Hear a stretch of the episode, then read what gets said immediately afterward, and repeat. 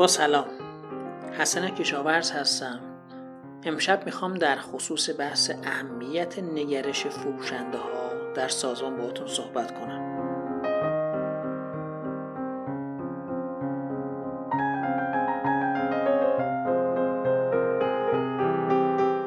راستش اصری جلسه داشتیم با چند تا از مدیران فروش در یک سازمان خیلی بزرگ و بعد توی صحبت که صحبت شد مدیران فروش نسبت به اینکه فروشندهاشون از انگیزه کافی برخوردار نیستن و اینکه خیلی زود انرژیشون از دست میدن شکایت داشتن.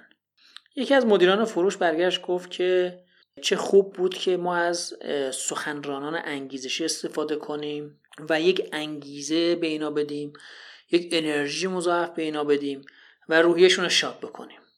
من واقعیتش نمی‌خوام منکر این بحث بشم که انگیزه دادن به بحث فروش نمی‌تونه کمک بکنه بلکه اتفاقا انگیزه دادن به بخش فروش بسیار مهمه. چرا؟ چون فروش پر از تلاطم پر از تنش پر از استراب و پر از نی مشتری هست. یه فروشنده امروز باید دقدقه های زیادی و جوابگو باشه. قطعا تو این وسط ممکنه روحیش خراب بشه ممکنه دپرس بشه و ممکنه که در واقع نیاز به ترمیم یا یک جلسات فان داشته باشه یا انگیزشی داشته باشه که بتونن در واقع خودشون یه بازیابی یا شارژ مجدد بکنن. اما این باز آموزی و شارژ مجدد شاید برای مدت خاصی جواب میده. شاید برای دو روز سه روز یک هفته و بعد دوباره به این سیکل عادی برمیگرده. اما اون چیزی که به نظر من پایه داره بحث اهمیت تغییر نگرش فروشنده هامون هست.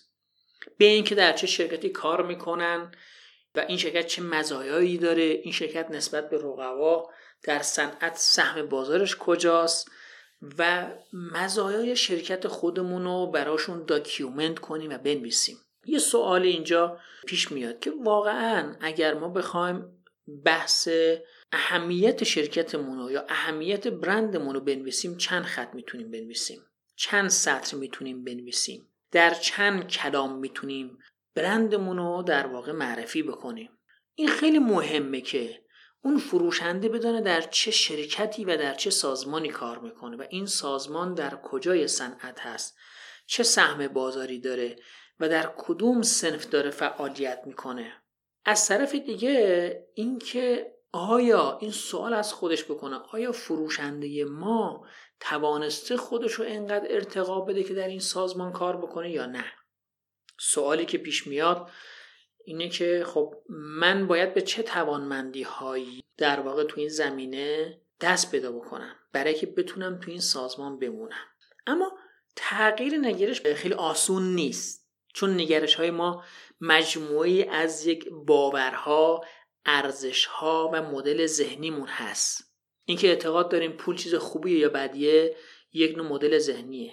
اینکه باور داریم که یک آدم پولدار ممکنه یک آدم خصیصم باشه یک باوری که در اثر سالیان متفاوت و مستاقهای متفاوت تو ذهنمون شکل گرفته. اینکه باور داشته باشیم که صداقت همیشه خوب نیست به مصداقهای خیلی زیاد بستگی داره و امروز که تبدیل به ارزش برای ما شده بر اساس اون ارزش مدل ذهنی و نگرش ما شکل گرفته شاید تغییر اون خیلی سخت باشه.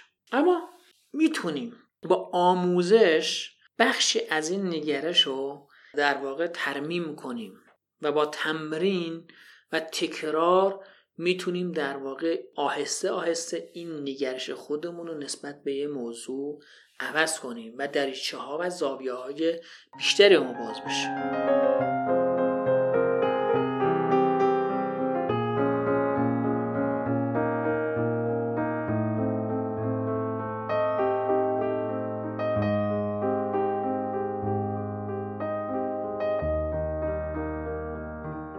پس یکی از وظایف مهم مدیر شعبه اینه که اهمیت تغییر نگرش رو در سازمانش مطرح کنه و از سازمانش بخواد که با دادن اطلاعات مستند با دادن document های مستند سعی کنه که فروشنده ها رو به این سمت و سو ببره که سازمان من یک سازمانی هست که این ویژگی ها رو داره و بر اساس این ویژگی ها سازمان من تعریف میشه.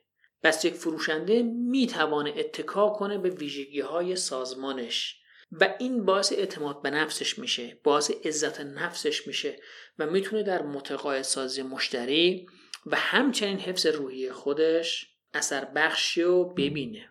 مثال می‌زنم در یکی از شرکت ها که در واقع محصول غذایی تولید می‌کنه به عنوان در واقع اولین برند و بزرگترین سهم بازار کشور رو داره.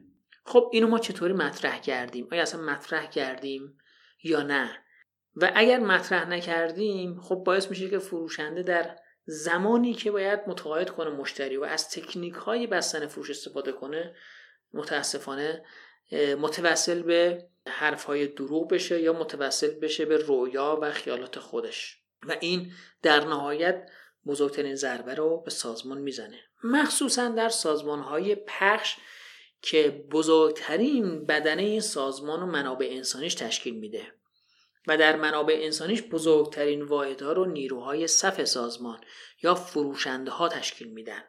بقیه سازمان نقش تسهیلگر و خدمات رو دارن.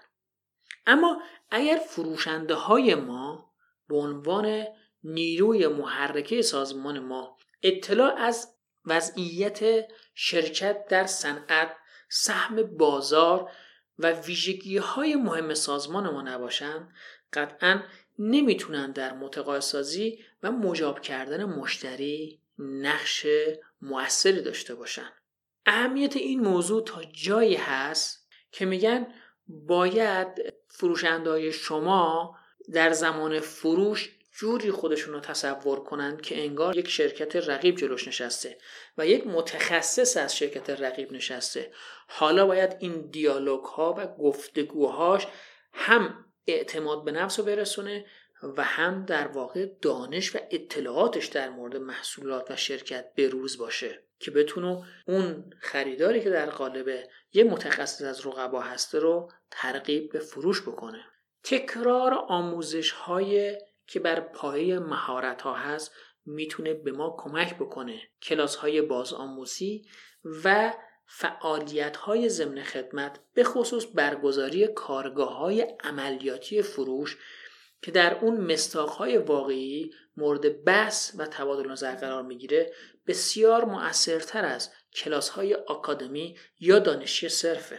من پیشنهاد می‌کنم. به عنوان کسی که در این حوزه فعالیت می‌کنه در هم حوزه آموزش و هم در حوزه کارهای عملیاتی فروش یک بار بیایم تست بکنیم ببینیم که نگرش تیم فروش ما به خصوص نیروهای صفحه سازمان ما در مورد برند سازمان چیه؟ چند تا ویژگی در مورد برند ما می‌تونن ثبت کنن و چند دیالوگ موفق برای متقاعدسازی مشتری از برند یا سازمان ما دارن امیدوارم در این فایل تونسته باشم اهمیت نگرش فروشنده های سازمان رو تشریح بکنم و اهمیت آموزش برای تغییر این نگرش رو مطرح کرده باشم. همه شما رو به خداوند بزرگ می سپارم